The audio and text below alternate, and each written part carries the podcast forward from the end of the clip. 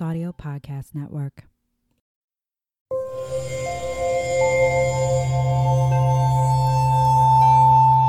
Part of the Boundless Audio Podcast Network.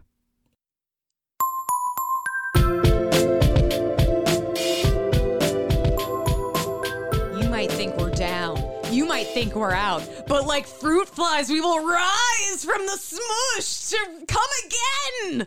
Welcome to whining about herstory, which is relentlessly obnoxious, like the many fruit flies that are buzzing around our faces right now.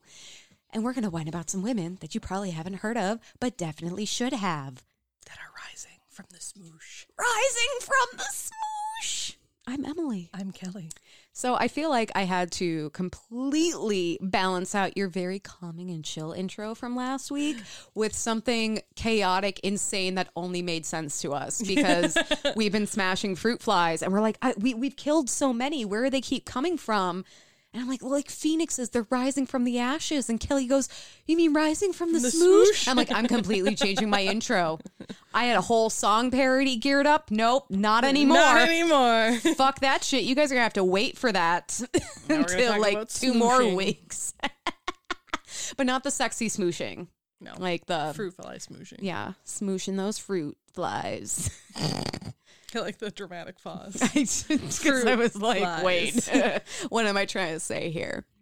All right. Well, thank you so much for joining us for another episode of Whining About Herstory. And hopefully we can keep this energy going. So While I talk about the wine. energy, Because Kelley picked the wine. The wine that's a dragon and the state of Washington. Okay, so Kelley Kelley held the bottle open and I'm like, up look to at me. the. I specifically said I like the back of this wine You bottle. You did not. you Yes, I said, "Look at the wine bottle," and I was like, "Oh, it's Washington." And you're like, like, "No, "It's a it's a dragon." dragon. And I'm like, "It's fucking not, Kelley."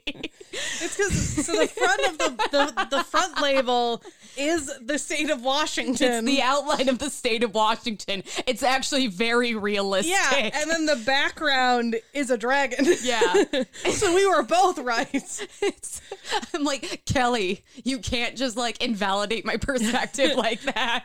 So this is Pacific Rim. It's a Riesling. So it says the Great Pacific Northwest, sweet Riesling, Washington State, Columbia Valley. The last place you think is going to combine like ja- Japanese, Japanese, monsters yeah. with Pacific wine. Um, so it says this is a 2019. It says we're obsessed with Riesling. Riesling wines range from refreshingly dry to dessert sweet, making them infinitely versatile with all foods and occasions. Washington's ideal growing conditions and mineral-driven soils are just some of the reasons why we love our home state. This wine, aromas of honeysuckle and white flowers, juicy peach and pineapple flavors. Why we love it. This sweet style is more than just a pretty taste. It's refreshingly acidic and leaves you wanting more. This wine can handle spicy and flavorful foods. And then it has like, Like little, tossed salad and scrambled eggs. Exactly. It has a little dry to sweet rating and it's a medium sweet. Baby, I hear the blues are calling, tossed salads and scrambled eggs. The best thing about Washington. It it's is where also- Frasier takes place. Um, 100% off uh, wind power offset, so they use wind power. Oh. Uh, it's non-GMO, gluten-free, and vegan friendly. Ooh, it'll satisfy the most picky and entitled of your hipster friends. And it says spicy heart sweet. spicy That's heart me and you. sweet. Yeah, because it says it, it pairs well with spicy food. wait, which, whi- who's So- spicy and who's sweet? I don't know, it depends on the day. It does depend on the day. Every now and Today, then, I I'm think the you're sweet one. spicy and I'm sweet. I'm so spicy. Everyone has burning asshole right now. strap in and strap on, apparently. Well, that's Emily. Yeah. You're just on the receiving end. Yep. Yep. I have strapped in and strapped on. Get ready for my spicy run. What? No. Shit. Oh God. This is why I don't want anyone I actually know to listen to this. If you know me in real life, you stop that right now. You Turn it knock, off. You knock that shit off this goddamn second. This is a this is a version of me you're not supposed to be aware of. Emily's not even my real name. Our names are not Emily and Kelley. Nope, They're nope. Kelley and Emily. Fuck you. That Mighty was and funny. powerful gods. Oh, that was amazing. Tulio and Miguel. Miguel Both. and Tulio. Both is good. The like, stars okay. are not in position for this tribute. Stars can't do it. Not I'm today. if you've never seen the movie The Road to El Dorado, the animated movie, please go watch it. God, I think I, I so, someone someone texted me or the like the the both both is good gift. I was like, you have no idea how many fucking cool points you just earned. And they're like, I haven't actually even seen the movie. I'm like, And- what and is you wrong with you? Lost all those points and then some. Well, here's the thing. I have it on DVD. It's fine because I can change them. I can right. fix them. I have, I have it on DVD if you need to borrow it. yeah. Here's the thing though, they obviously recognize the inherent Right. amazingness. Like it's just something you feel, like faith in God. Right, you see the gifts and you're like, like this- this is religion. Hmm. you just feel it. the spirit of the Lord. it possesses you when you rise from the smush. God damn it. That was a What are we doing? again? we're doing a podcast. What is this podcast? Are we recording this? Why? It's now in uh, Road to El Dorado Why are we doing this? Oh, that was such a fun Halloween. I was gonna say, we need to bring that Kelley back. was Miguel, I was Tulio, and Drew, our our like friend of the podcast who we always talk about was Chel. Chel. Yeah, Our man Chel. he was our man Chel. Yep. All right. Um, w- we have to cheers to something, don't we? Rising from the smush. cheers to rising from the smush. That feels like a constant thing we're doing It for the last does. like five years. Cheers. Cheers. Mm. I can actually taste like sometimes when wines say something like the last one that was like cherry pie, I'm like bullshit. this one said pineapple, and I can actually taste the pineapple. It actually kind of reminds me of like lychee fruit. oh yeah, Yeah. it's really good. Oh Like, my not- god. It's not overly sweet like some Rieslings can be, but it's not Yeah. too dry. It I I agree with their medium sweet. It's kind of almost got that. It's not carbonated, but it's kind of got that carbonated bite Right. when I you mean, when I opened it, it. had like that like wine smoke Yeah. coming out of it. the wine. I don't know what smoke. it like. I don't know what it actually is. That's what it looked like. the wine vapors. The wine I've va- got the the, vape, the wine vapors. The I've best got a kind of serious vapors. case of the wine vapors. I do declare. God damn. But no, yeah, that instant kind of like bite. But then, yeah, it mellows out. So I'm the bite, and then Kelley's the part that just like lays on your tongue and is like, "Yeah, I'm here, and you love it." Yeah, exactly. What's up? So Kelley, you get to go first. I do get to go first. I'm actually Thank kind of God. I was like, wait, do I have to go first? No, No. no, no. I'm not I'm covering a to. very intense person. Okay, good. Mi- mine is more upbeat. It like less intense. Mine's not. like I, I, you know, I went pretty deep into a, the HIV and AIDS crisis last week, so I decided to do something a little on the lighter side, a little palate cleanser, if you will. Because while these, you know, really hard stories are very important to talk about, you know, it's balance. It's a I went down a hole this year. this Well, time. Kelley, take us down. I'm strapped in, strapped on, so take us down your hole. all right. On that note, I By the way, didn't you know we have a Patreon? You can pay for this quality comedic entertainment. yeah, we'll have to do another video episode soon. God damn it. I need to be I need to be drunk for that. So I'm covering Marie Colvin, Oh, who I don't think I've covered yet. I don't think you have, but that sounds a little familiar. But maybe I'm just making it up. I don't know. Maybe I have covered her before, and we're both just completely forgetting. That'll be super funny. If like like, and we're gonna be too far into reverse course. You're gonna have to just finish. I'm, I mean, I made a. Yeah, I am. I made a list. Let me let me search Colvin. Marie Colvin. Maybe I'm thinking like Macaulay Culkin. I covered Claudette Colvin. That might be what I. I love. No, you covered Cla- Claudette Colvin. No, I didn't. She Yeah, was no, the sculptor. I. It is on my list that you covered her. On the Shit, who same the f- episode, I covered Alice. Oh, you're right. Coachman. You're right. It, I did c- cover Claudette Colvin. Who's the Who's the sculptor you covered? Which sculptor? It was really early on. She worked with Rodin, and you kept calling him Rodin. and I was like, I don't think that's right. No, but I don't know enough to correct. We're so early. I don't want to correct well, you. it's it's because my father-in-law's gamer name. Uh, I think you're thinking of Camille Claudel. That's who I'm thinking of. Thank you. I'm like, it's a like a sweet ass double C name. Yeah. Anyways, back to Marie Colvin. now that we figured out why Colvin sounds familiar. A lot of Um, strong C names in this podcast. And kitties. And kitties. Meow. I was like, okay, We which one like, of us is going to do it? Which one of us is going to do it? Both is Both good. is good. So Marie Colvin was born in Astoria, Queens, New York. She grew up in East Norwich, which is on Long Island. Her father was William Colvin, and he was a Marine Corps veteran of World War II and an English teacher Aww. in the public Like uh. Tom Hanks from Saving Private Ryan. Mm-hmm. He was a teacher. Yep. Her mother, Rosemary, was a high school guidance counselor, also in the school system. Awesome. Yay. Um, she would have two brothers and or she had two brothers and two sisters. She would graduate from Oyster Bay High School. Um, uh, part of which she would spend her uh, junior year abroad in Brazil on an exchange program, which sounds kind of fun. Oh shit! I, Oyster Bay, I think, was a pretty shishi area too. Because isn't didn't Teddy Roosevelt have like a summer home out there? Fuck if I know. I don't know. It just sounds really familiar. It does. or maybe, it also sounds shishi. or maybe that's where um, uh, Typhoid Mary was like working in Oyster Bay. I mean, there is the Theodore Roosevelt Memorial Park in Oyster Bay, so probably. Yeah, I think you're right. they call it a hamlet. Yeah, look it's at us, definitely like- shishi. Look at us, like recalling historical facts.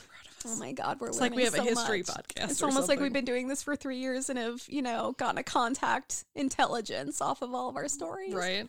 So she would go on to attend Yale University. Very shishi. Um, and she would major in anthropology. During her time at Yale, though, she would take a course with Pulitzer Prize winning writer John Hersey, which is cool. I want to take a course with a Pulitzer Prize winning author. I super don't because I'm just going to sit there feeling as inadequate as I've ever it- felt it in my life. It depends on like what the course was. yeah. Um, anyways, she would after that taking that course, she would start writing for the Yale Daily News and would according to her mother, that's kind of when she decided to become a journalist. She would, however, finish her bachelor's degree in anthropology before like completely changing Yeah. careers. She's a Um, finisher. And during her time at Yale, she was known for her strong personality and quickly quickly established herself as a quote unquote noisemaker on campus. Mm. So she would work briefly for the labor union in New York um, before actually jumping into being a, a full fledged journalist with the United Press International or the UPI. Um, and that would it would only take her about a year after graduating from Yale to really like get into that profession, which is uh, pretty good, I would say. Um, yeah. As someone who's had like three different careers since I graduated Right. from college, good for her. Yeah. She would work for UPI. She started in Trenton and then moved to New York City and then Washington, all with the same um, paper. Jesus. And then um, she was appointed as the Paris bureau manager for UPI. And then would move to the Sunday Times, which is a huge newspaper. Damn. Um, A year after she joined the Sunday Times, she became the newspaper's Middle East correspondent. So she would go to the Middle East. oh God. Um, and then just the general foreign affairs correspondent. Um, in 1986, she was the first to, person to interview the Libyan leader. I'm gonna butcher this name, and I'm so sorry. Uh, Mu- Muammar Gaddafi. Oh. Yeah. Yep. The Libyan leader. Yep. And this was after Operation El Dorado Canyon, not the good El Dorado. Oh my God. That's spooky though, right? I know, right? Um, so Gaddafi in this interview, like I said, this was she was the first person like outside of like Libya. I don't even think he talked to Libyan journalists, but like so she was the first international person to like speak to him, and he would say um that he felt at home when the U.S. planes bombed Tripoli in April, and that he had helped rescue his wife and children while the house was coming down around him. He would also state that reconciliation between Libya and the United States was impossible as long as, long as Ronald Reagan was in the White House. Quote, I have nothing to say to him because he is mad, he is foolish, and he is an Israeli dog.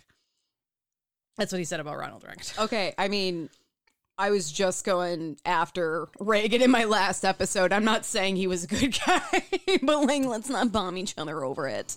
Right. We were also kind of pissed off. Exactly. And I'm still pissed off at him because he's like lauded as the Republican Jesus. And I'm like, nope, nope, shut that shit down. He sucked. She would also make an extended appearance on the Channel 4 discussion program that was called After Dark that a lot of like journalists and war correspondents would appear on. I didn't recognize any of the other names, but I'm also not super up on 1980s war journalism. She, she's not a journalism stan. I know everyone is truly shocked at this Right. moment. You thought you knew Kelley, but you didn't because her name is actually Emily. Emily. so, uh, as I said, she clearly specialized in the Middle East and she kind of went back to her roots and she would cover conflicts in Chechnya, Serbia, Sierra Leone, Zimbabwe, Sri Lanka, and East Timor. Look at me actually being able to pronounce Middle Eastern countries. I so I'm really proud of you. Also, like you're listing these names, I'm like, yeah, and there was like nothing going on. No, At all during these Chechnya, times. definitely. No, no, it's super, super Well, and honestly, chill. there are people in the United States that are going to hear these countries and be like, "Wait, what?" Yeah. There were during the '90s, which is when I was growing up, which mm-hmm. means I at the time didn't know about a lot about them, Mm-hmm. But there were like constant Middle Eastern wars. It was not good, I- and we were involved in most of them, at least a little bit. Well, we were alive uh either we were alive during De- Desert Storm, weren't we? Oh yeah, Yeah. because that was like '90s. It was like very early 90s. Shit. I don't. Well, Desert Storm one or two. Well, they didn't call it Desert Storm 2. I mean, they kind of did, but not really. Um, so Desert Storm was January 1991 to February 1991, technically. Okay, yeah. so- Desert Shield, which is what kind of started it, was August 1990 to January 1991. okay, because depending on the exact day in February, I was alive. You were not. February 28th.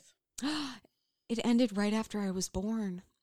I brought. They knew I was coming. I brought temporary and unsustainable peace to the world. I mean, but let's be honest, Desert. The Gulf War, because that's what they're saying. Yes. That the Gulf War started in August in 1990 and ended in February 1991. But let's be honest, that's not true. yeah, We were there for far longer than that. Yeah. I mean, okay, the, the, I think this is a part of like childhood and growing up. I did not become fully aware of world politics and issues mm-hmm. that were not historical until September 11th. Yeah, That's which was when like fifth grade for us. that that's when it the world felt like it kind of cracked open, you know? Yeah, and people, well, and even like schools and stuff were like, oh, maybe we should start looking outside the U.S. Yeah, I was I was very much learning things from a western and eurocentric point of view. Like we learned about ancient Egyptians.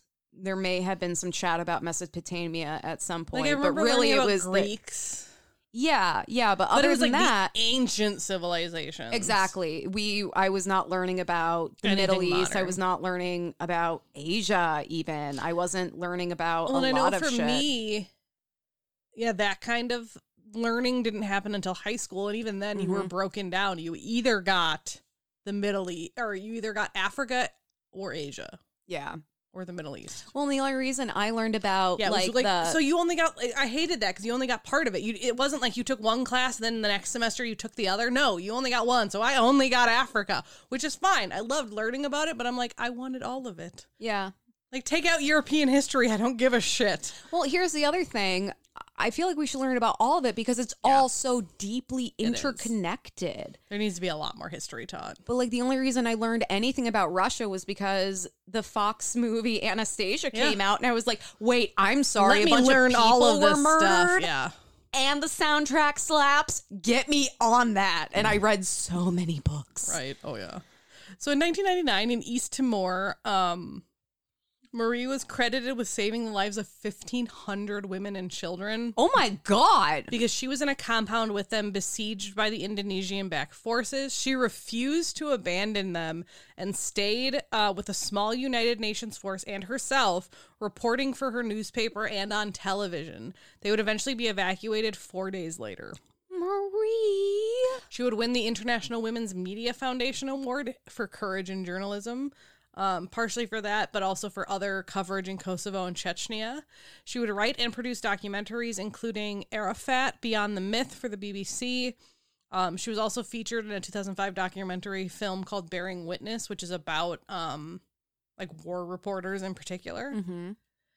Um, in 2001, she would be struck by a blast from a Sri Lankan uh, army rocket propelled grenade. Oh my god. Yep, she was crossing the Tamil uh, Tamil Tigers controlled area, which was a government controlled area, and she still got hit by an RPG. She would lose an eye and would thereafter be known for wearing a black eye patch over the eye she lost. Like, so she has a very distinctive look. Okay. That's kind of fucking badass oh no, though. like Google, just Here. Google images Marie Colvin. C O she looks Yeah, like she a looks like a Bond badass. spy. It's yeah, great. She looks she looks like an ex like special ops gal who's like I'm getting too old to be Right. saving the world like this all the fucking time. Um, this but she can definitely get it anytime she wants. This whole incident was very I don't know like the right word, but was very like contentious because she said that when she was attacked, she was calling out journalists, journalists, which means like, hey, don't attack me. I'm part of the media. Like I'm not an aggressive force. I'm not gonna fuck with you. um, but that her attacker knew what he was doing and attacked her anyways. Yeah. She was 45 um, at the time and sustained serious injuries, but she still managed to write a 3,000 word article in time to meet her deadline to go to paper. Jesus fucking Christ, are you serious? Right? After getting injured, she walked over 30 miles through the Vanni jungle with her guides to evade the government, more government troops. And she reported that humanit- uh, she would report on the humanitarian disaster in the Tamil, or Tamil region, including the government blockade for food and medical supplies, as well as prevention for foreign journalists' access in the area for six years. Oh my god. She It kind of does sound like they knew what they were doing. Like As a result of this, she would suffer post traumatic stress and would eventually require hospitalization from her injuries. I 100% believe that. Right? That's that that would be very traumatic and also I may, maybe this is naive of me like I feel like just the fact I was a journalist or would be able to say I'm a journalist I I don't know if that would give me any sense of safety. Mm-mm. Like I guess if I have nothing else to defend I think it myself with I'd be like, "Hey, I'm a journalist, don't fuck with me." You know what I mean? Yeah, but that I don't know. That just that that moment feels very helpless because Well, all I think she that's probably can why say she was yelling it is because she was like, "I'm a journalist. Please don't." Exactly. Like I'm not. I'm not here to hurt you. I'm not here to hurt anyone. I'm and just here to show what's going on. And it didn't matter though. Well, I think the I think the big thing was the reason she was shouting journalists is because it was from a government controlled force. So you Mm-hmm. think like they would have a big reason to like not hurt the journalists. yeah, especially. Oh my god. So she would also become a witness and an intermediary force during the final days of the war in Sri Lanka, and she would report on war crimes against the Tamils that were committed during this final phase of this war. Um so, several days after she lost her eye, the Sri Lankan government said that it would allow foreign journalists to travel in rebel held zones. Um, and stated that, quote, journalists can go. We have not debarred them, but they must be fully aware of and accept the risk of their lives. So basically, that that was their response to her getting injured Yeah, in it's like zone, not really our fucking problem. even though it kind of was. Anyways, Jeez. she would even after she got injured she would continuously um, note the importance of shining light on what she called humanitarian humanity in extremes pushed to the unendurable. She would state my job is to bear witness. I have never been interested in knowing what makes or what what make of plane has just bombed a village or whether the artillery that fired at it was 120 or 155 she's like i don't care the like yeah About I don't these care about the details. I care about the people that are being injured. Yeah, which honestly is a fact of a lot of these stories that gets lost. Right. I so I was talking with someone and they were kind of bitching about war journalists because they're like, why would you just go there and watch what's happening? Like, do something.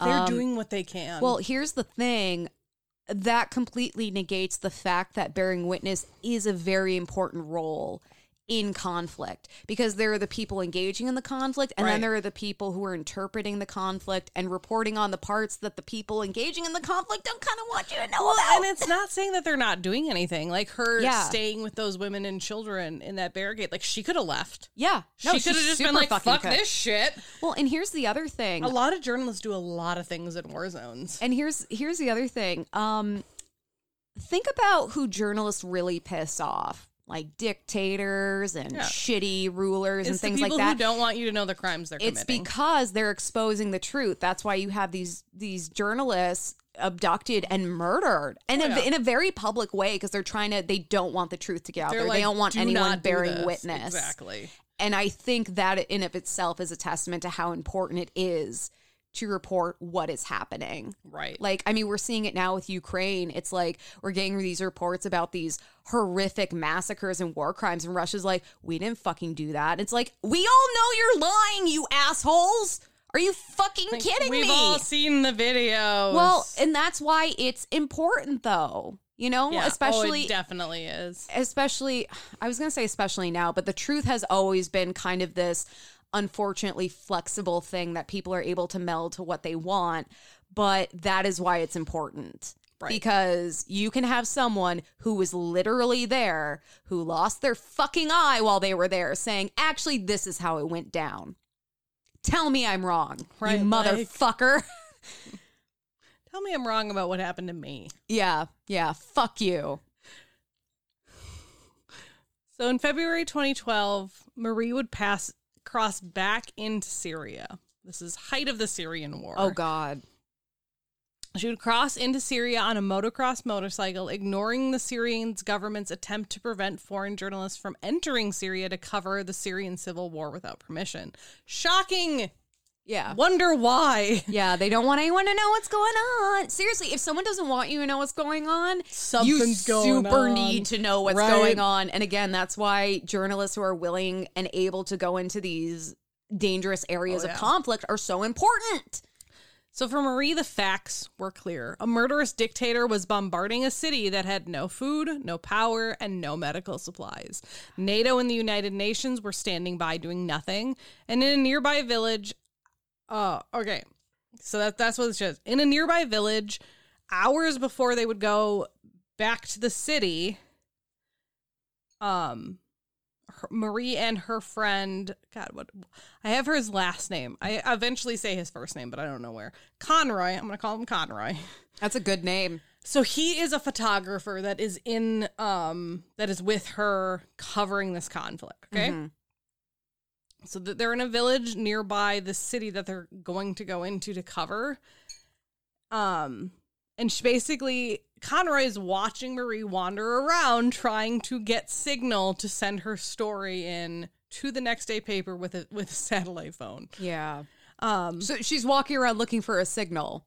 Right. Okay. When she finally got signal, she says, Why is the world not here? to her assistant in London. That question, posed by Marie so many times before in East Timor, Libya, Kosovo, Chechnya, Iran, Iraq, Sri Lanka, was the continuing theme of her life.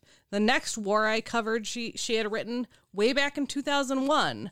I'll be more awed than ever by the quiet bravery of the civilians who endure far more than I ever will.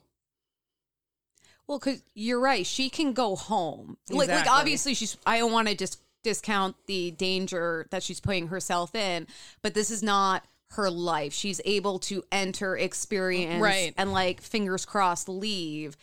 This isn't coming to her front door and just different. destroying Yep. her life. Yeah.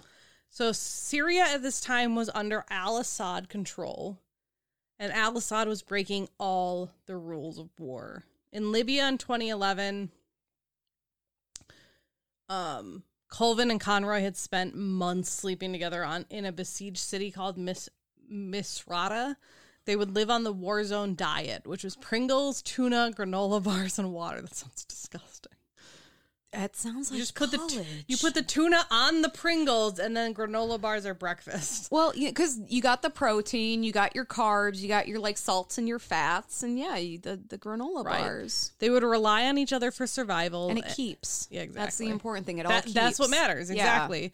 Relying on each other for survival, their arena was the closed world of war. One room concrete safe houses with cheap Bukhara carpets and diesel stoves in the middle. Mint tea offered by the Free Syrian Army.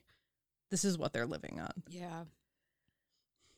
This is a chick that grew like went to school in Oyster Bay and went to Yale, and she's choosing because it, she knows it's important to to not look away from these things. Right. So Marie would email when she one of her emails to her boss while she was in Syria said, "Can't talk about the way into the city. It is an artery, and I promise to reveal no details." Marie um and Paul, his name was Paul. Oh, I like Paul. Conroy um had made their first trip to, into Homs. So that was the city that they're covering Mhm. in Syria. They had arrived on a late Thursday night. It was about 36 hours away from press deadline for Marie. And she knew that the desk in London, which is where she was currently working out of, would soon be bonkers trying to meet that deadline. Mm-hmm. Okay, I'm I'm sorry. I think I've been in a stressful work situation. Can you imagine like being in a literal war zone and being like, I have a deadline. Like, I'm sure I have to find a signal but to send my story back to London. Like, then- Right. Like, I don't know, just the fact like that's a job thing. I'm like, what? Right. What? No, that's a nightmare. Like, I don't know. I've had clients throw a fit if I didn't like e- email them back within Right. 10 minutes. Can you imagine this shit? So the first time that she had gone to Homs, which was about two days before, so we're gonna go back in time and then forward in time. So the the first time she had gone into Homs, she had walked into the apartment building, uh, which was two grimy rooms set up as a temporary media center. The top floor had been sheared off by rockets. Many had thought the attack had been deliberate because it was a media center.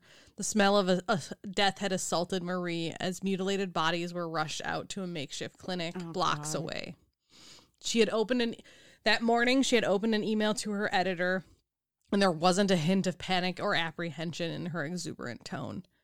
Quote, no other Brits here have, have heard that Spencer and Chulov of Torygraph, which was Private Eye's nickname for the Telegraph, and Guardian trying to make it here, but so far we have leapfrogged ahead of them, heavy shelling this morning.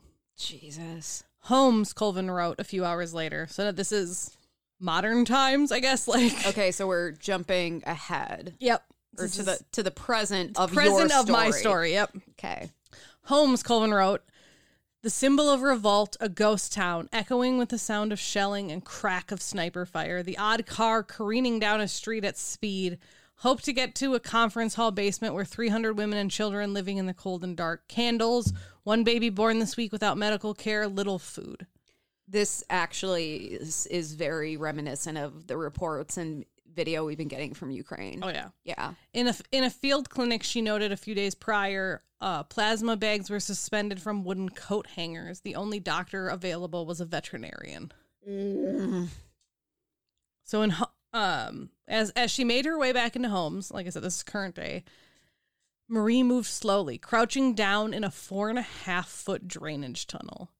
Fifty six years old, she wore her signature, a black eye patch over her left eye. Twenty minutes or so later, the sound of an approaching motorcycle made her and Paul Conroy flatten themselves against the wall. Paul could see injured Syrians strapped to the backs of the vehicles that were driving by. He worried about Marie's vision and her balance. She had recently recovered from a back surgery. Oh my god. Of all the trips we had ever done together, this one was complete insanity, Paul said. The journey had begun that morning in a muddy field where a concrete slab was the only marker of the entrance to the tunnel. They had been taken through orchards by former military officers fighting against al Assad. They had said, We move when it's dark. After that, just hand signals, no noise until we are in the tunnels. The night that they were moving through was cold. The sky was lit with hundreds of rockets.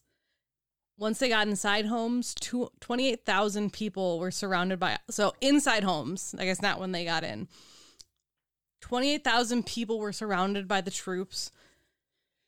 Like, not, like, obviously, it was like the city was surrounded by Yeah. the troops. There's 28,000 people left inside the city. God. Food supplies and power had been cut off. Foreign reporters had been banned. Obviously, that's why Marie is sneaking in. Yeah. Marie had learned that the army was under orders to kill journalists. They had two options, she thought. Um, they could race across the highway swept by floodlights or crawl through this drainage tunnel. Obviously, we know which one she picked. Paul, I don't like this, she had said. Paul and Marie were an unlikely pair. They weren't like together together, Yeah. but they were they had been paired quite often for assignments. Paul was a decade younger than Marie, a natural comedian, um, and was a working class man from Liverpool. He had high, he had sharp cheekbones and a high brow, and would remind people of William Defoe. Colvin, You mean w- Willem Dafoe? Willem Dafoe. Okay. Sorry, yeah. Um, Colvin, while she had been raised by public school teachers, still had the air of an aristocrat about her. Mm-hmm. Her nails were a perfect scarlet, and her double strand of pearls was a gift from Yasser Arafat. Okay, can I just say it blows my mind that like her nails are done and she's wearing Oh, pearls. fuck I'm yeah. like, Oh. I excuse me while I look at my di- like hor- horrific nails because I'm like, oh no, they just get chipped so easily. I literally fuck just it. built down, like, bit down my nail, to, one of my nails today because it was bothering me. She's like, hey, just because you're in a war zone doesn't mean you can't feel confident at work. Normally in a war zone, Marie would wear a brown jacket with TV in large letters and silver gaffer tape on the back. Not this time. no, because that was yeah, a no, target. Yeah, she heard that they were killing journalists. So this time, because she was well aware that she was going to be a target for al Assad soldiers, she wore a simple black Prada nylon quilted coat as fl- camouflage. Because remember, they're traveling at night. Right. I still fucking love her. Prada. Like, and I know when obviously, I read that, I was like, oh my God. like black clothes are black clothes, but I love she's like Prada, Prada, Prada. bitches. And she's wearing the fucking strand of pearls. Okay, anyways. Um, I love her. when they had packed for this trip through the tunnel and beyond, they learned that there would be no space for them to carry flak jackets, helmets, or video equipment. So basically, Paul had his camera and Marie had Prada. um, Paul was a train had previously been trained as an artillery officer in the British Ar- Army. So as they were traveling, he counted the rockets coming down. He clocked about 45 explosions in a minute. Oh my god. He said he said to Marie, "Every bone in my body is telling me not to do this." Marie listened to him carefully, her head cocked to one side. She said, "Those are your concerns. I'm going in no matter what. I'm the reporter, you're the photographer. If you want, you can stay here." This is the first time they had ever had an argument while on assignment. Yeah, where they had like disagreed about how to move forward. And all Paul said was, "You know, I'll never leave you." Let's all just take that in for a moment as I spill everywhere. okay. I feel like I'm getting very anxious and I do not like this. I hate all of it. once they so again, this is pre-tunnel. I know I keep switching between time frames, Uh-huh. but surrounded by the members of the Free Syrian Army, Marie had gathered her essentials for the trip. The satellite phone, a battered laptop, La Perla briefs, and her lucky copy of Martha Gellhorn's The Face of War, which I had already covered Martha Gellhorn. Okay, when you were talking about this, I'm like, she's like Martha Gellhorn. Because Martha Gellhorn snuck her way onto a ship to cover D Day and then ended up like helping a bunch of wounded soldiers on the beaches of Normandy because she wasn't just, she wasn't going to sit around. Exactly. So Martha's um this Oh book, The Face of War, were uh Martha's essays detailing wars, um, and many of them waged prior to her even being uh Marie even being born. Yeah, because like we talked about, she covered D Day, World War II. Exactly. So as Marie came back through the tunnel and into, she went to that same building that had like the little like Like the media set up for the media, even though it wasn't really. One of the Syrian activists welcomed her back. Hey, Marie, welcome back, he said. He was huddled on the floor of the media center. All other reporters had left. As always, when she was in a Muslim country, the first thing Marie did was take her shoes off and leave them in the hallway. Which I'm like, way to be like super like nice and supportive and like aware of the culture you're in. oh my God. Right?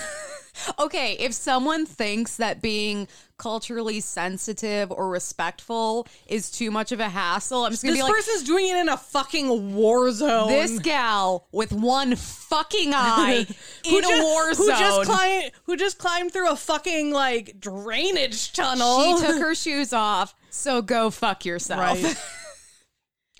In this war in Syria, Marie found herself in kind of an uncharted arena, however, at least for war reporters. This was the first time she had been part of a YouTube war. She and Paul she and Paul watched as the Syrian activi- activists would upload videos of the Battle of Homs. So like this is the first time she had Oh. been in a war that like people were actually using media to show what was going like on yeah, outside social of media. reporters. Yeah. Exactly. Oh, because this is 2012. Uh, yeah. Oh God. Um, Marie said, quote, I am in a place where the locals are uploading videos and etc. So I think internet security is pretty much out the window. That's what she said to her editor. Yeah. She's like, yeah, the internet's probably not secure, but whatever. Yeah, like we're gonna do what we're gonna do. At 11:08 p.m., she emailed Richard Flay, who is the current man in her life. My darling, I have come back to Baba Amr, the besieged neighborhood of Homs, and am now freezing in my hovel with no windows. I just thought I cannot cover the modern day Srebrenica from the suburbs. You you would have laughed. I had to climb over two stone walls tonight and had trouble with the second, which was six feet tall. So a rebel made a cat's cradle of his two hands and said, Step here and I will give you a lift. Except he thought I was much heavier than I am, so when he lifted, quote unquote, my foot, he launched me right over the wall and I landed headfirst in the mud. I will do one more week here and then leave. Every day is a horror. I think of you all the time and I miss you. Can you imagine having a partner who's doing this and like sending you emails, just being like, yeah, this is a fucking nightmare? But then also talking about like, yeah, he accidentally like threw me over the wall way too hard and. I landed in the mud. You know how it is. Like, Miss you. yeah, love you, miss you. Sadly, Marie would die later that day. no! She would die alongside photojournalist Remy Ochlik, and an autopsy conducted later by the Damascus by the Syrian government would conclude that she was killed by an an IED filled with nails. Oh, fuck. The Syrian government claims that the explosive device was planted by terrorists while fleeing an unofficial media building which was being shelled by the Syrian army. This account was rejected by Paul. He he obviously he was with Marie and, And Och, he- he Ochlik, and he survived? Okay. Paul recalls that Marie and Ochlik were packing their gear when Syrian artillery fire hit the media center. So Oh he's saying that the government killed them. So the government's saying that the enemies killed them with yeah, an they, IED. they were like, "Oh, the terrorists planted it, and we we were just counterattacking, but it was the terrorist bomb that killed them." And Paul's like, "No." Again, the importance of bearing witness. And yeah, Paul is not the only person to refute the government's version of the story. Journalist Jean Paul or Jean Pierre Perrin and other journalists reported that the building had been targeted by the Syrian army um because they were using satellite phones. Oh my god. Um uh, so on so on the evening that, that they died, the two journalists died, people the people of Homs mourned in the streets in honor of them. Tributes were paid to Marie across the media industry and the political world following her death. Oh my god. Marie's personal possessions would come home with her because her her body was recovered and sent home, which is great. Um, this included a backpack containing basic supplies and um, a 387 page manuscript by her lifelong friend Gerald Weaver that he that she was like reading in her free time. Oh my god. In her free time, she's reading her friend's manuscript. Yeah. Are you kidding me? Jesus. Um, I hope it was and, good. well, after after she died, uh, Marie's sister Kathleen, um, along with Sean Ryan, who was an who was a foreign editor of the Sunday Times, actually helped get that book published. Oh. Um, Marie's funeral would take place in Oyster Bay, New York on March 12th, 2012. In service was about 300 mourners, including those who had followed dispatches, friends, and family. She was cremated, and half of her ashes were scattered off a Long Island, and the other half in the River Thames near near her home in London. Because her la- oh, her Oh, last that's where she was working. Yep. Oh, that's so sweet. In July 2016, Kat Colvin, her sister, filed a civil action against the government of the Syrian Arabia, uh, Arab Republic. Oh, damn right she did. She's going to sue the whole Right? goddamn country. She sued them for extrajudicial killing, claiming she had obtained proof that the Syrian government had direct, directly ordered Marie's targeted assassination. In April 2018, the accusations were revealed on court papers filed by her family. In January 2019, an American court ruled that the Syrian government was liable for Marie's death and ordered that they pay $300 million in punitive damages. The judgment stated that Marie was specifically targeted because of her profession for the purpose of silencing those reporting on the growing opposition movement in the country. The murder of journalists acting in their professional capacity could have a chilling effect on reporting such events worldwide. Targeted murder of an American citizen whose courage or whose courageous work was not only important but vital to our understanding of war zones and of wars in general is outrageous and therefore a punitive damage was awarded that multiplies the impact of the responsible state is warranted. So basically like you done fucked up. Well, and and just this whole idea. So you, you know how earlier I was saying like maybe I'm naive, but the whole idea of saying I'm a journalist and that meaning something in a war zone, I'm like, mm, I I would feel incredibly vulnerable, but I'm glad it's against the you know. State. Well, it, it- it's against the like what the rules of war. Yeah. you know, It's a war crime. and so, sometimes I think of the whole idea of a war crime. I'm like, the whole thing is just a goddamn nightmare. Like, what, what, what does it even mean to say something's a war crime? But it does hold people accountable. Right. You know, you, you can go after them then. Well, that's why Because if you're just like- like, I don't know, Well, war sucks. Everyone gets to like, do what they want. because there's there's war crimes and then there's also like the next step up which is like crimes against humanity Yeah. Which is genocide would be a crime against humanity But but you know what I mean? I don't know the idea of a, a war crime. I'm like, oh, the Oh, I whole thing's kind of a fucking crime, isn't it? Like it's a, it's a whole nightmare. but yeah it's it's the in the situation you are in we're still holding you accountable for this crime Exactly, exactly. Where it's like that was like even in war, that was super fucked right up. So in 2018 there was a film made based on marie's life Wait, called- did did the Syrian government ever pay the three hundred I wasn't able to find it. I, I Probably highly not. doubt it. I mean, I at that point I feel like it's almost a ceremonial, you know, ju- it's a it's a yeah they fucked up win exactly where it's like everyone's acknowledging, yeah, they fucking murdered her, so and we're not going to deny, Exactly. like we're acknowledging that truth. Yeah, like America's coming out and being like, no, the government murdered her. It, Yeah. it wasn't the the rebels or whatever. That being said, I don't think it's super hard for the American government to say a foreign government murdered an American citizen. It's No. not like they have to admit to their own fault. So I mean, I guess it depends on what side of the like who we were backing in the war. yeah. Because as much as people would say we probably weren't involved, I'm I can guarantee you we. Were. I mean, we had a we're involved in everything. we had a side. I feel like we um, have a little side in everything. exactly. In 2018, like I said, a film was made called A Private War, which I actually really want to see. We should watch that sometime. I'm gonna bitch cry. Right. You know I am. It was written or it was directed by Matthew Heineman and written by Arash Amel and starring Rosamund Pike as Marie. Um, it was based on the 2012 article Marie Colvin's Private War, which is a f- uh, which appeared in Vanity Fair magazine, and it was one of my sources. uh, it's really good. You should read it. Okay. Um, I'm not saying you necessarily, but like in general, the royal you. a good chunk of my story was based on that. So, uh, while while da, da, da, while being interviewed in 2021, Chris Terrio, who had wrote the film Batman vs Super Superman: Dawn of Justice, stated that the the arc for Lois Lane in his film was inspired by Marie. oh, too bad that movie didn't do. I didn't watch it. great. Yeah, Um, I feel like a lot of people did it. Marie won various awards both um, while she was alive, as I mentioned. So she won the Journalist of the Year award for the Foreign Press Association, the Courage in Journalism International Women's Media Foundation award. I I mentioned that one. Foreign Reporter of the Year twice. The Anna, oh my gosh, the Anna Politkovskaya award Those Eastern Which, European names will get you um, every fucking time. which is called the Raw in War Award because it's Reach All Women in War. Oh, that. Um, and then I lied. She won Foreign Reporter of the Year three times because she won it the year she died, and then in 2001 and 2009 as well. Jeez. But yeah, I feel like I don't need to go into her uh historical impact. But yeah, that was Well, Marie it's like Colvin. continually being made. exactly.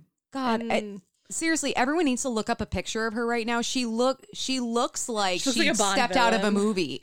Well, no, she almost looks like you know, like a grit, like the gal who's telling Bond what to do, like the Oh, yeah. grizzled agent who is in charge of everything, but like has a really rich history in the field and.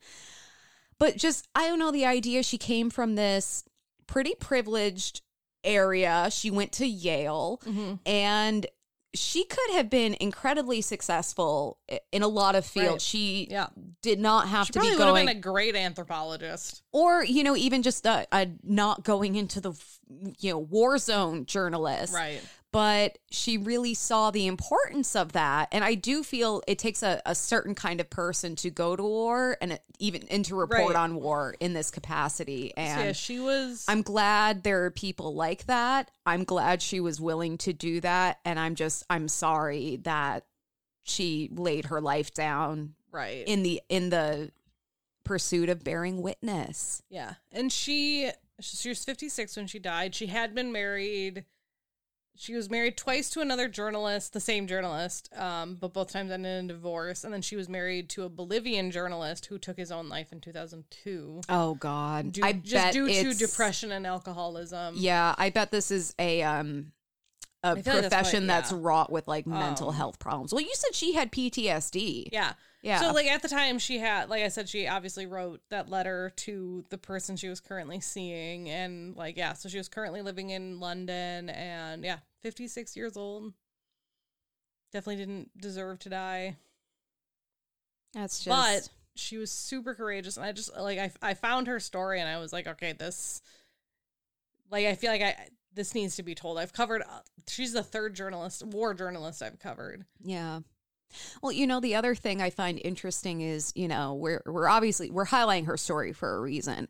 Right. But something that she says, and I don't remember the exact quote, but something about like I will never understand what the civilians trapped in this are dealing with. So as I I I, I just want to take a moment. The fear, the anxiety, the stress, and then the feeling of loss that I had throughout that story, that's happening to a bunch of people who this just happened. You, you know, this just happened to What was it this quote? they were just living their lives. They were ta trying to take care of their families. Yeah. And they got trapped in a war zone. Well, it's like the the one guy she interviewed the first time she interviewed him. Like he was just like, I had to save my wife and children from the house that the Americans bombed. oh, yeah, Gaddafi. yeah. Like yeah. I th- I think he ended up being a war criminal. No, himself. yeah. I, I don't want to feel too bad for No, him, but, but, I, I understand what you're yeah. saying because that scenario is not uncommon. I think this is the quote you're thinking of. The next war I cover, I'll be more awed than ever by the quiet bravery of civilians who endure far more than I ever will. That's it. That's it. Yeah. Yeah. That's, um,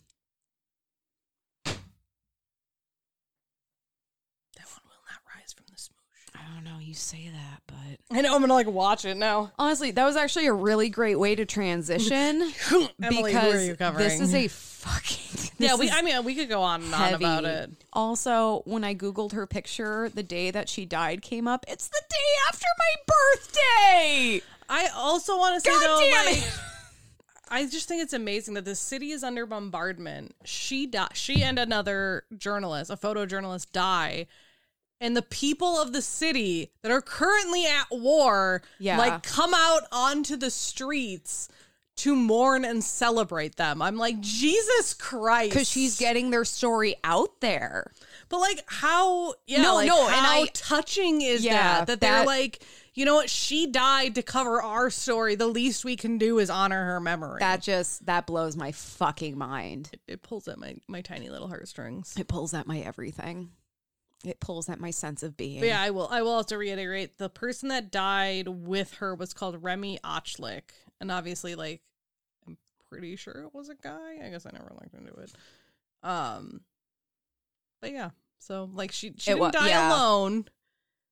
But Oh God, story. He was Oh. only twenty eight. He looks like a baby. So he's he was a French um journalist and yeah, he covered Haiti and the Arab revolutions. yeah. God.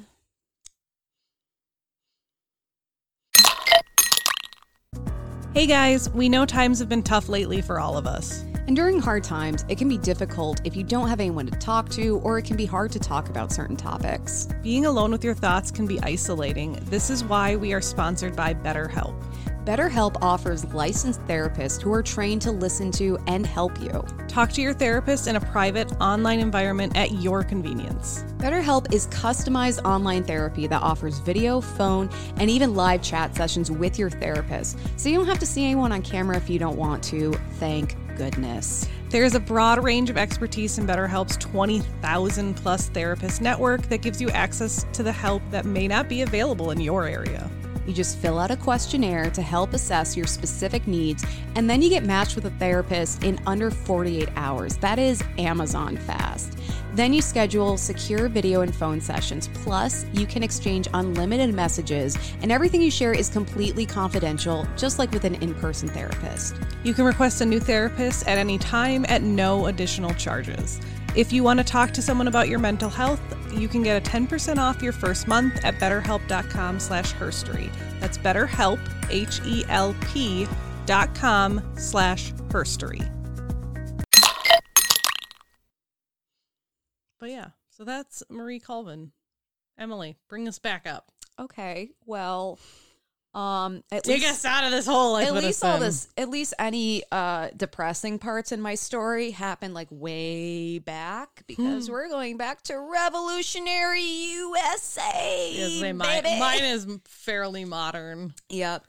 So today I am going to be talking about Mary Katharine Goddard. That name sounds familiar. I'm really excited. Well, I did cover a different woman with the last name Goddard.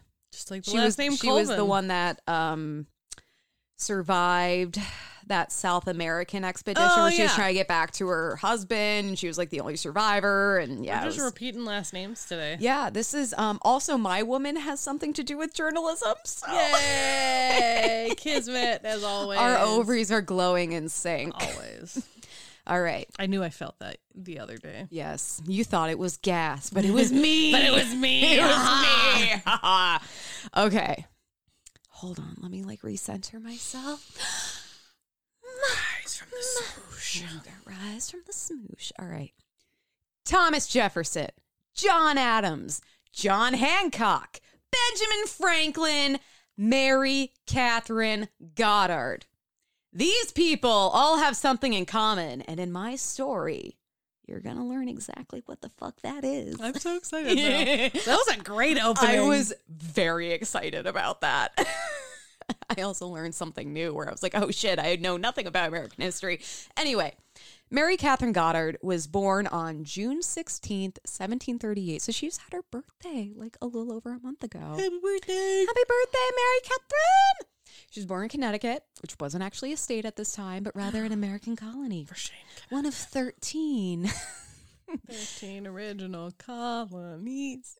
I never actually learned that song. That's might- all I remember. Oh, okay. I'm like, you might have to sing the whole thing for us. Caracas, Venezuela. I know. I'm like, you know all their songs. Oh my God. Can I just say, I, my, okay, my friend, he went to Bogota and I was like, I think I was like, oh, Oh, Bolivia. And he was so nice and didn't say anything. And it wasn't until later that night I was like, it's Bogota, Colombia, you dumb bitch. There's a whole song that you have sang on the podcast. How do you not know this? And so I, the next time I saw him, I was like, okay, I just, th- there's something I need to talk to you about. I know Bogota's in Colombia. I, I think I said Bolivia last time, and like, I'm not that stupid. He goes, I noticed I wasn't going to say anything. I was like, well, you're just such a gentleman then. but I was like, it, like, at like midnight, I was like, oh shit. anyway, what am I talking about? Oh, yeah, the American colonies. So we don't know much about Mary's childhood other than she survived it to get to adulthood, which, especially at the time, was quite the feat. So polite golf claps for her. What was adulthood like? 14. I, you know what? Adulthood was a little more subjective back then. Um, so Mary's mother, Sarah Updike Goddard, was the- Wait, what was the middle name? Sarah Updike Goddard. Okay, I thought you said uptight for a second. I'm like, that was her nickname. you know Um, how they used to name people after weird uh, virtues? Yeah, Her- she was. Sarah Uptight. she came out of the womb and everyone's like, she looks like a pill. the, the the last names are after the father, so they're all you Yep. know Johnson, which literally meant John's son, and then Yep. and then the middle names are virtues. yep. It's like, wow, this baby just looks like she can't have fun. She's going to be a tattletale that will never let loose. Kelley Bitchy Michelson, that would be my name. Emily, inappropriate jokes and song parodies. and then whatever your dad's name is, Yep. son. So Sarah was a the well-educated daughter of a land-owning family, and she passed her value. Of, She-she. yeah, she passed her value of education on to Mary, and actually sent her to school to learn reading, writing, math, Latin, French, and science. So that she could just like be a witch. Here's the thing, though. Before you start thinking this is super progressive, She's a witch. the school that she went to, uh, there, there was like a public school that girls could attend, Yeah, but they could get one hour lessons after the boys. Yep. So it was like an after school like- program for girls. there was someone we covered who was a teacher that she volunteered to teach like the one hour Out of a barn. Yeah, for African American children. Yeah, that's right. This this was the the pre that when it was the women that only got the hour Mm-hmm. after school. so her father, Dr. Giles Goddard, was the postmaster of New London, Connecticut.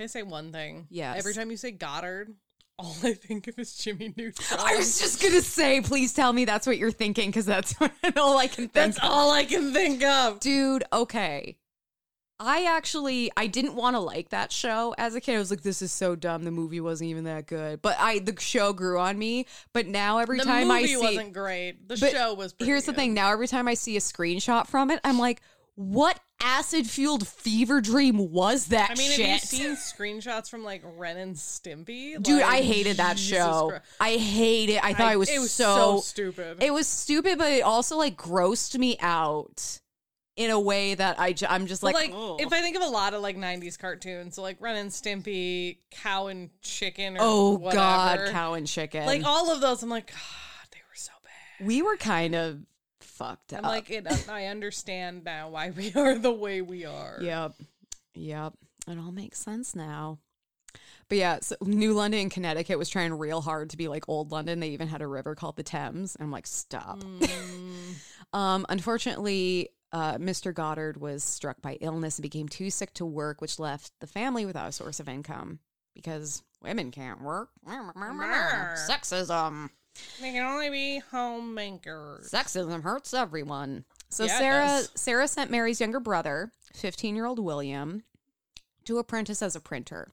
And 7 years later, Giles died unfortunately and the family moved to Providence, Rhode Island, the smallest of states. But you know what? It's not the size of the state that matters. It's the motion in the ocean. Rhode Island definitely has a lot of that. It's got a lot of ocean. It's got that little peninsula sticking out of there. Like, just saying. we're, we're Uh, we all talk about Florida. We all talk about Florida, but we're sleeping on Rhode Island. now we are. so here, the family of three made money uh, by setting up a printing press and published the first newspaper in Providence, Rhode Island, called the Providence Gazette. Good job. And everyone talked in that whole like tin British American voice thing that reporters Good talked day, in. Emily. I, I don't remember what that was called. It was like the British American trans transatlantic accent, Yeah, but they thought it like accent. sounded better on radio, so everyone just faked that. Can you imagine a news reporter going on and like speaking in a fake British accent because they thought Yes. it sounded better? It's super funny. Watch out for that Hitler. He's a bad egg. so, um, they published the first newspaper, and while William was listed as the printer, the paper was a family effort. With Sarah working as a writer, and business manager, and Mary's printing abilities, which she I she must have learned from her brother. I assume so. but she, we know she was a, a skilled printer because she became a printer in her own right. Uh, she was also a skilled writer because, again, she did that too. She was very much her mother's daughter. She was she's like, I'm gonna do everything. she was an everything gal. All right, so let's take a look into what printing entailed because I had to read about it, so now y'all have to hear about it. So, back in the day, printing was much more elaborate than hitting Control P. A printer would have to work with a large printing press that, honestly, to me, looks like a small guillotine. It's kind of got that Is same. this like the old school where they had to like line up the letters? Yes. Yeah. So it was a large wooden structure with a metal plate where the printer would have to set the typeface. And this involved working with a series of boxes that held different letters in them and then setting the letters of the text that they wanted to print in a It was composition pain stick. ass. And so, like, the compositions, like, imagine like a really big Scrabble tile holder, and you have to like stick the tiles in there. An experienced printer would have the locations of each letterbox hold like memorize. And so they'd be holding the composition stick with their left hand and picking the letters with their right without looking. So it's kind of like how we can type without looking at the keyboard. They just had it all memorized. Instead of and they would just rely on memory and feel because they could even feel the letters and be like mm, this like do you ever type and you, you like the wrong finger goes to the wrong letter you're like that's not right but you're not looking? Yeah. it's like that except incredibly more badass because this gives me a headache. So this is all the more impressive when you remember that the text had to be assembled backwards and upside down because when it was printed, then it would appear correctly. Yeah, I, I forget that it. I I remembered the backwards part that I, but I forgot it also had to be upside down. like, I feel like if you were dyslexic, this would have been like the perfect job for you. Right? You're like, this is how I read normally. This everything makes sense right now. So each composition stick served as a line of text, and when the line is completed, it's added to the galley, which is the large tray that holds the type. And after proofing everything in the galley, the printer then evenly applied ink to the type. Too much res- would result in bleeding, while too little wouldn't allow the type to transfer, and you'd be like missing halves of letters and words, and nothing would make sense. like if you think of a typewriter, like when they the key Yeah. doesn't go all the way down. Yep. Yeah. So the printer then adds a damp piece of paper to the tympan. Tympan? T Y M P A N? Tympan? Timpan sounds fancy. Um, so he adds the paper of the tympan with a frame holding it in its place called a frisket. At this point, I just started cramming Frisket in. for the biscuit. at this point, I just started cramming in as many funny like printer terms as I could. all I can think of now is frisket for the biscuit. Brisket for the biscuit. I actually really like that. do too. Then the printer turns the handle to press the type and the paper together, which is called the coffin. We get from being cute to like dark because finally they pull a If bar you called. frisket too much, you get in the coffin. Yeah, because then they pull this bar called the Devil's Tail. Wow. we went from like like Tympan and Frisket to Coffin and Devil's Tail. like they're so fucking dark. It's because at this They're point in the process, the printer's like, They're just so mad at life. this shit. So they press the devil's tail to evenly apply pressure across the coffin. There is more stuff to it, but again, I was like, this is this is I got enough funny printer names in the there. We're done. version because we only have an hour and a half to hour, hour and 15 Yes. minute podcast. So now just repeat that like a bajillion times and you have a newspaper or a book. So like I think what they would do is they do this like so frisk it all the time. they had a num like a volume they had to reach so they'd set one page print Yep. that however many times they did and then set the next page do that a billion times i'm definitely not making the jack off I mean, hand you gesture weren't until I started Um, it. that's how you work the devil that's why it's called the devil's tail kelley if you touch your devil's tail too much you'll go blind and your palms will grow fur Too much frisket.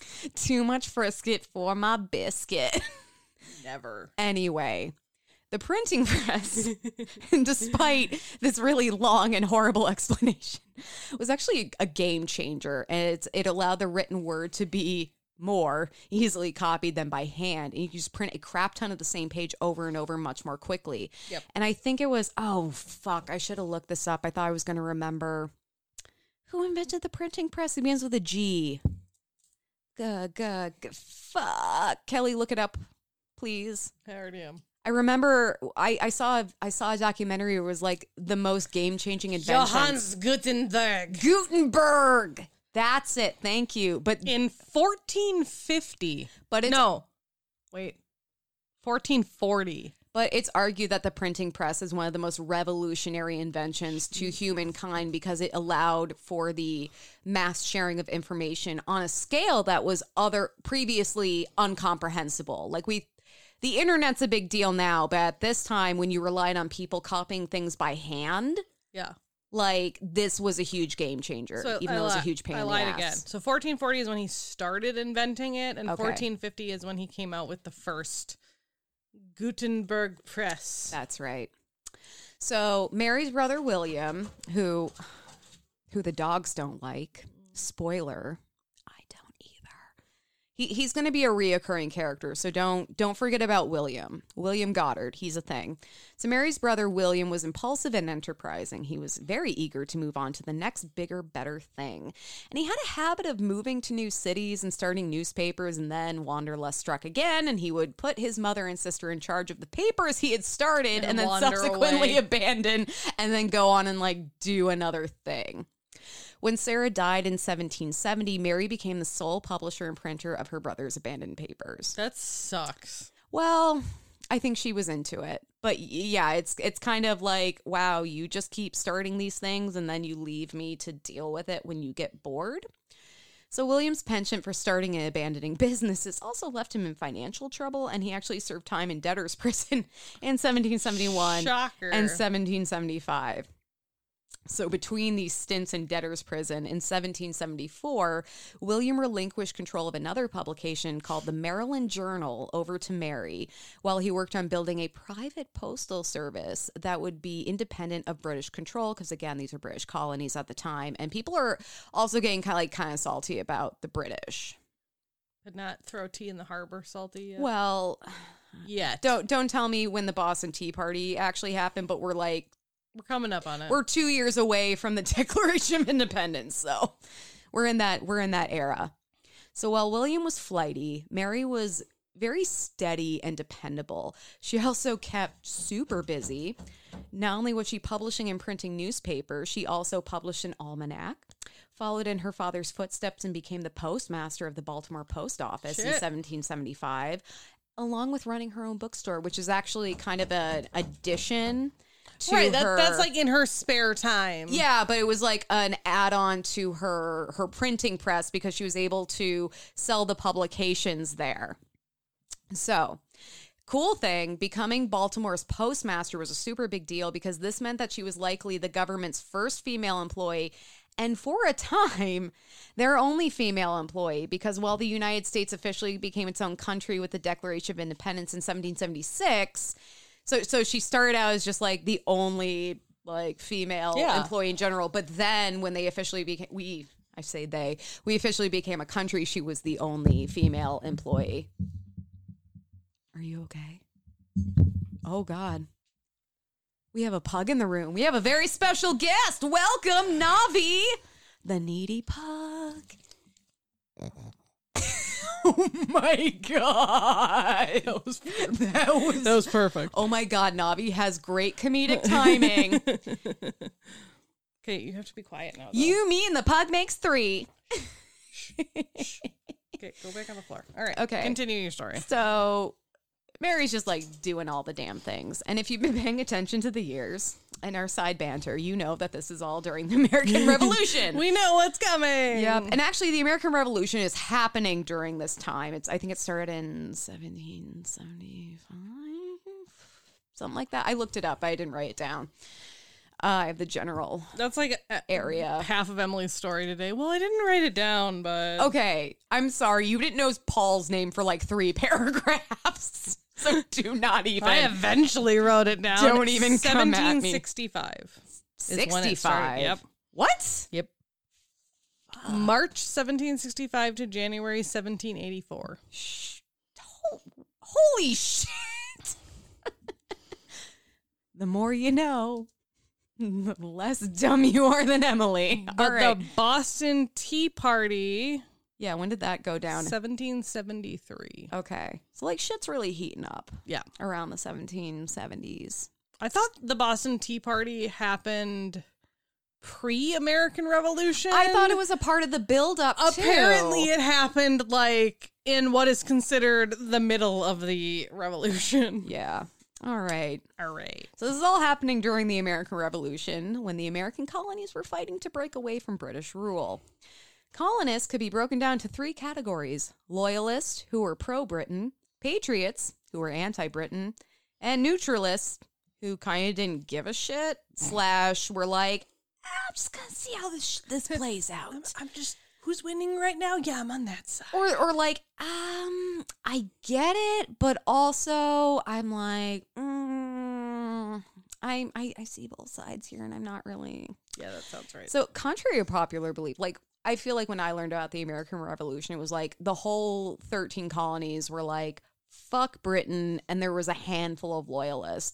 But contrary to Isn't it more like the opposite? popular belief, the majority of colonists were not patriots. And while it's difficult to get an exact breakdown, it was kind of like approximately a third were loyalists, a third were patriots, and a third were neutralists.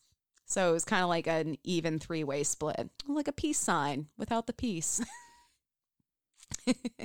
so Mary was definitely a patriot. We know exactly where she stood on this whole thing. She especially took issue with Britain's Stamp Act, which significantly increased the cost of printing because it was like a an extra Right? tax Yeah. on paper and stamps and shit. So, in the Maryland Journal, she advocated for the Patriots' cause. She published reports on clashes between Britain and colonists, repin- repented. Re, Pinterest. She re she pinned to her Pinterest wall, to her Pinterest board, um, a bunch of like really cute hairstyles and wedding dresses, and you know, pl- uh, crafts that she's never actually gonna do that you can do with like planks. dreams for her first home. Yeah, you know, just you know what what she should eat based on her astronomical sign. A- astro- Astronomical. so she reprinted Patriot papers such as Thomas Paine's Common Sense. Ever heard of it? And wrote her own editorials in support of revolution. So she's the printer, the publisher, and the writer. Jesus she's a Christ. triple She's threat. literally just doing it all. She's She like, is fuck everyone EGOT. else. I got this. Yeah, she's like, well, if my brother's going to sell me with his newspaper that he got bored with, I'm going to make it my own. And she didn't pull any punches, writing in her June 7th, 1775 edition, quote, the British behaved with savage barbatry. Barbatry. Barbarity, excuse me. They're just cutting everyone's hair. barbatry. Jesus Christ. I can't. you know, that was a really badass quote. And I just was like, yeah, but what if I just took a giant dump all over it? Barbarity.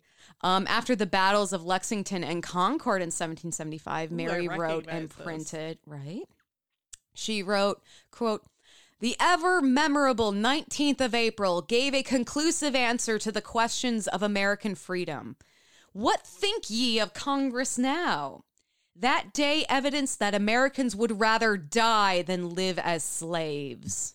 I mean, I think Congress is a bunch of idiots right now, but Well, at the time, she's like, "Hey, we need our own Congress Yeah, instead of the Britain Britain's." No, that that quote definitely doesn't hit the same anymore. where I'm like, right now, live as slaves. Um, yeah, about that.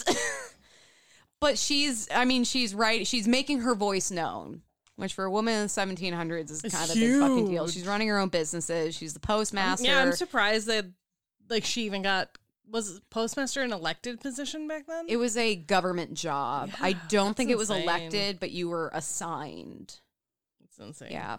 So she also advocated for women led revolutionary acts such as the homespun movement, in which women grew and created their own cloth as a way of disrupting the British textile monopoly and the Fuck yeah. colony's dependence on it. So they were like growing their own, I don't know, plants, whatever you make. flax. Yeah, actually, flax was one of them. Thank you. Um, and then making their own cloth Yeah. because they're like doing this whole American made thing so that they can like You know, Stick it to Britain. into harbor, being like "fuck you." Yeah, just stick it to Britain however you can. But also this whole idea of like we're we're going to be independent, we're going to create Right. our own stuff. So like now remember that whole private postal service that Mary's brother William was working on Mm-hmm. I mentioned briefly? Well, the Continental Congress would adopt it and it would become the US oh, postal Oh, Jesus system. I know. This guy who like couldn't fucking he do couldn't, anything. He couldn't commit to. He did a lot, but he couldn't commit to anything. Made so the fucking USPS. I also had the same reaction. I was like, hold the fuck up. Excuse me. This guy who cannot commit to a single project Somehow made, made the USPS. anyway, uh, Benjamin Franklin. Supposedly the most dependable thing ever. Yeah. was made by a guy who's just like, you know what? I'm bored. History is just wrought with irony. The unsinkable ship sunk on its maiden voyage. This is history. That's true. This is why it's fascinating and frustrating. So Benjamin Franklin would become its first postmaster general, and that's around the time I think that Mary was assigned the postmaster Of, role her of area. Baltimore. Yep. And then when, you know, the United States Yep. became the United States, she became the first U.S. the first female U.S. government employee. That makes sense. Yeah.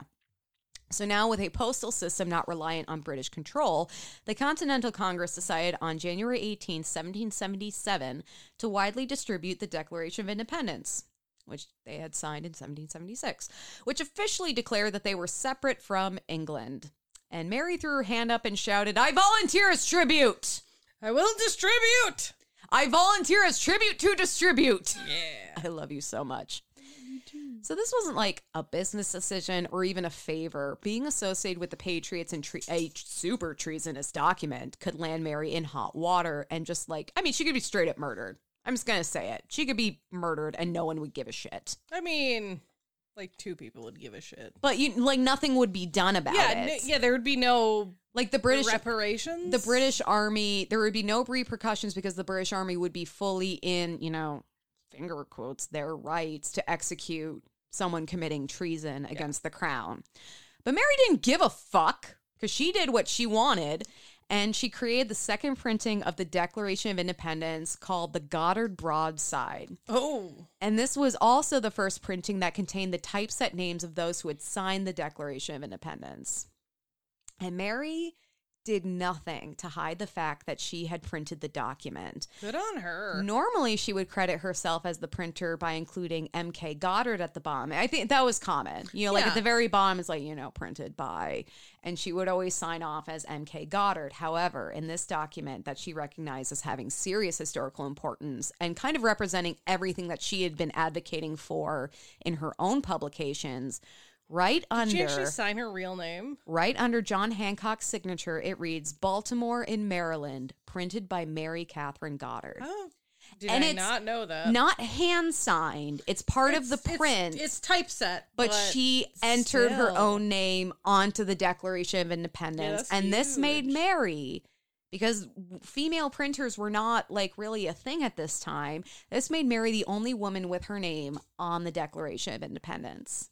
That's huge. I first found out about her because she's often billed as like the only woman to sign it. She didn't sign it. In a way, she did, but not in the way that you think when you hear about a woman signing she, the she Declaration of it to distribute it. Yes, which is still a big deal. Also, the fact that she used her full name eh, because that was not yeah, safe. in, instead of just like MK, MG, MK, Goddard, Yeah. Mary Katharine, yep. So, because the burgeoning U.S. government wasn't exactly rolling in cash, they often didn't slash couldn't pay Mary for her printing services. Shocking. Yep. So she supplemented everything with her own money, and she also had to contend with wartime paper shortages that left her printing schedules irregular. You know what, Mary? We get how that is. Sometimes it's hard We to publish women content understand. on a regular schedule Oh, I was- because life gets in the way. I was making a period joke. Oh. Oh, I was just making a we joke at our two different unreliability as podcasters. Um and she also began accepting payment for her publications in the form of supplies like beeswax, flour, lard, and meat. So just girls gotta eat. girls got to eat, get that meat, get that hemoglobin up, get that red meat.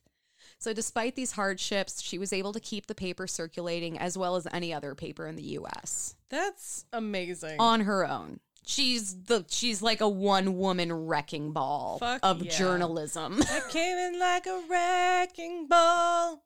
Two types at the declaration. Sign my name on the document. all. Gonna Frisk. make the British Empire fall. I came in like a wrecking ball. of journalistic integrity. Anyway, Mary's hard Mary's hard work and acumen didn't escape uh, notice of her more famous brother William, who wrote that she quote supported her business with spirit and address amidst a complication of difficulties. That's Oh a really nice way of saying it. Um, however, their relationship was not Mm. like peachy keen. Shocking. That that was kind of like the one part where I was like, "Oh, William," and then I went right back to being like, "Oh, William, damn it, dude." William was all about the hustle Of course he was. and about the bigger and the better. So in January of 1784, William decided to reclaim the Maryland Journal, which Mary had kept going for all of these fucking years and actually made successful. and which he had abandoned and basically been like, Mary, deal with this Just- for just me. deal with this. So I'm I can done." create auspice, and that just happened to work out really well for me. Um, but it's not even that he like came back and took in the reins. He forced Mary out completely. He's like, this is mine now. He's like, You aren't here. Thanks for holding my place, but go fuck yourself. and of course, because he's a man, he can Yeah. do that. The siblings began publishing completing competing, excuse me, almanacs, and William used his to directly attack Mary. This got into like a modern day Twitter Wow. war situation. He wrote that she had quote a hypocritical character. Excuse me, William. Excuse me. I have some things to unpack with you. He also wrote that her quote double faced almanac was containing a mean, vulgar, and commonplace selection of articles. Do you ever notice when people are shitty and they say someone else is engaging in the exact shitty behavior they're engaging in? Yeah. I feel like William's doing that. Yeah. I feel like William's being kind of a bitch right now. Yeah. God damn it, William. So- William's calling Mary a man. Yes. God fucking A. Oh, that's a that's a different personal note that I have very strong feelings about. Anyway, it's unlikely the siblings ever repaired their relationship when William got married in 1786 because he found a woman that would actually put up with his fucking bullshit. Like, You say like, oh, they didn't repair the relationship. I'm like, yeah, Mary's probably like, fuck that shit. I actually have a line about that. Uh, so she refused to attend the wedding, Good. despite a mutual friend writing to her in a letter, like saying, like, you guys should totally make up. And to that friend, I'd be like, you know what? You know what? Maybe acknowledge who's the asshole in this situation. And as my next line says, honestly, I'd probably wash my hands of him too. Right? That, You that's don't one of those need things that's him. like, you're not our friend, you're his friend, and you're trying to get me to apologize for something I didn't do. Because you want me to make peace, so it makes your life easier. Exactly. That's how that's working right now, buddy. No, thank you. We're not doing no thank you, friend. As I would say to the kids at the daycare, no thank you, friend. No. We don't we don't use those kinds of words with our friends and our siblings, and we do not take over their newspapers as by unkind. force No, thank you. after we gave it to them. God, he just I don't know, like, and uh, he doesn't come off well in the story. I didn't do more research into him because obviously he had like a very full life outside of you know his interactions with Mary, but mm. he kind of in, this story at the very least he comes off as this like entitled little prick, and I really feel like the United States Postal Service. I feel like that just happened to work out for him. Right? Yeah, I think it's one of I those feel like he that got he was in the right place at the right time with the right idea, and it just worked out. But it wasn't because he was per, had particularly great business acumen. Yeah, I agree. You know.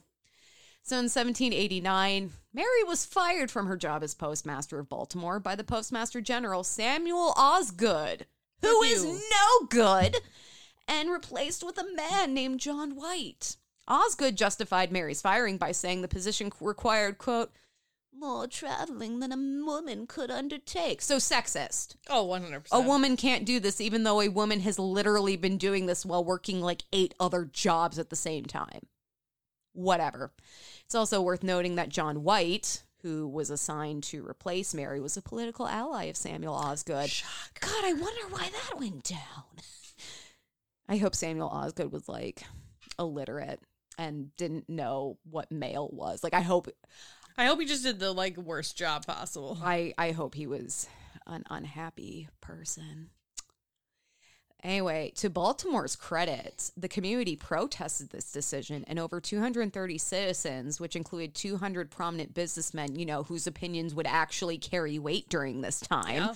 signed a petition demanding that Mary be reinstated as postmaster. They're like, um, th- she was doing a great job. We have issues with this. This is bullshit. Fuck you. And unfortunately, it didn't go anywhere. But I do think that's really nice that Baltimore was like, um, excuse showed me, for Mary. excuse me, um, me, you don't okay do Mary this." like that. Fuck you. Do you know she's the only woman whose name is on the Declaration of Independence?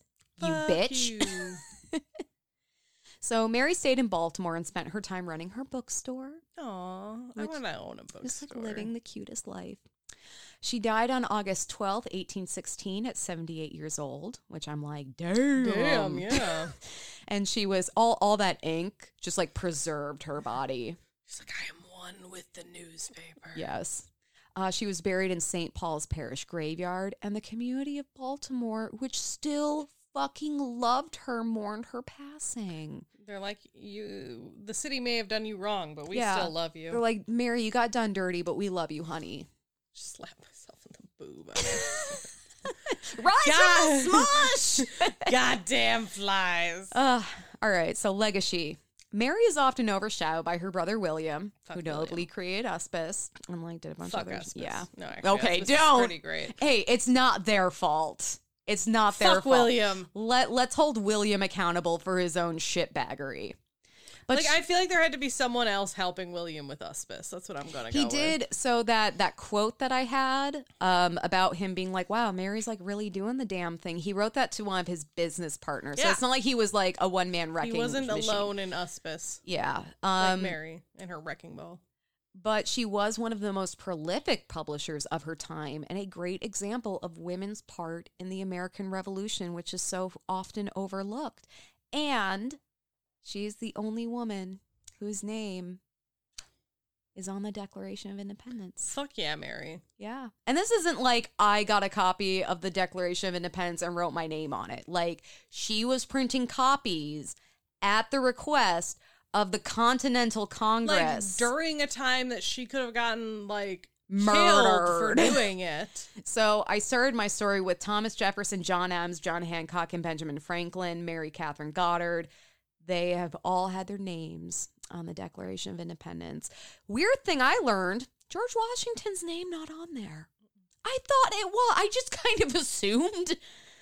But I, I looked it up on like the big list and I was like, The big list. yeah, the big list I found on the internet, which is 100% accurate. But I was like, where the f- George Washington's not on here? I bet he was busy. He was doing shit. He's like, I'm busy running, Planting tobacco in Mount Vernon. Chopping down trees, And then telling which the truth probably about it. didn't happen. Yep. Chilling out with his hippo teeth. His teeth were like made of hippo bone. I thought they were made of like wood. No, that that's the myth, but false teeth back then were made out of like animal Feel bone. like I would much rather have wooden teeth. Um, you know, remember that woody taste from our last wine? No, because Maybe- I didn't taste Maybe it. that would be the taste in your mouth forever. I don't know. But yeah, that is the story of Math- Mary Katharine Goddard, the only woman on the Declaration of Independence, who was also a fierce patriot who didn't give a fuck and then got And screwed over by her like shitty brother. Took on the British crown and all. Fuck her brother William Y'all. Because Mary came in like a wrecking ball. so before Miley Cyrus comes at us, Kelley, what are you Hey, thankful that for? was parody. that that was parody. You can't sue us. I'm thankful for Puglet. I I am also actually very thankful for how well behaved the puglet is being in here. She's pretty sweet. As Kelley's like dropping all of her shit trying to pick the dog up. You snort again. I love when you pick her up. Oh my god. She's just like, whatevs. ASMR puggle. Navi doesn't give a ASMR shit. Like, I Puglet. can just pick her up and she's like, whatever. Yeah, but she looks like an insect that got stuck on her back because she starts flailing her arms "Ah!" around. She's like, I don't know how this works. Yeah, she's a good puppy. No, I am. I am thankful for my dogs. They've been, they've been good since we lost our other one. Little Grim Good, Reaper. good comfort. Yeah. Yeah. Now, she, now if you do see her run into the room, Dude, I will literally the fuck out. I will literally piss my pants. Like I will I will lose I kinda- all semblance of shit. If for some reason Justin decides he wants to get another black pug, I kind of like don't want to tell you, and then just like be like, let it into the room, You guys are just gonna pretend that it's not even there. And you're gonna be like, the fuck is that? Oh my god. Okay, so when I went tubing, there was this girl who was maybe like, I don't know, 11, 12 years old. And instead of being in a tube, she was like swimming down the river. And she would like, Why? I honestly, like at that age, I would probably do the same thing. But she was like going underwater and then coming back up. And she had this like really long, dark hair. And the then she'd like, The go back Ring. down and then come up. And I was kind of like keeping an eye on her for two reasons. One, I'm like, mm, this is a, a child who I don't know who their adult is, and I don't want them to drown. But two, am I the only one seeing this kid, or is she like here to murder me? Is she like a deadly water spirit? Did I watch a movie I wasn't supposed to? And then someone in the tubing group was like, Hey, y'all see that girl swimming in the river too, right? I was like, Oh, thank God. You're was like, yes. Oh, thank God, because I thought she was like a water spirit that was coming for my soul. Because she was like following us the whole time. I was like, This sounds like a fun group to tube with. it, it was a lot of fun. No, it was very enjoyable. Um, shit, what am I thankful for? The tubing group. Well, I'm thankful for the tubing group. That was a lot of fun. Um, it's the first time I've We met like 99% of those people. So I was a little anxious, uh, but they were all very kind and welcoming and nice. I'm also really thankful for my dad. He's been continuing to help me with my house stuff. And tomorrow we're going to like pick out grates or get grates for my upstairs. Because right oh, now. for like the vents. Yeah, because um, I don't have vent covers, and I'm using these like metal wire shelves that I have propped up against the vent holes because my asshole cat Wants is to get like, in the vents. "Hey, HVAC tubes are so fun to crawl in," and I have had to pull him out of like, there "No." way too many times. I'm like, "This is not how my cat dies, and this is not how I ruin my HVAC by having to cut it open and get his stupid ass out."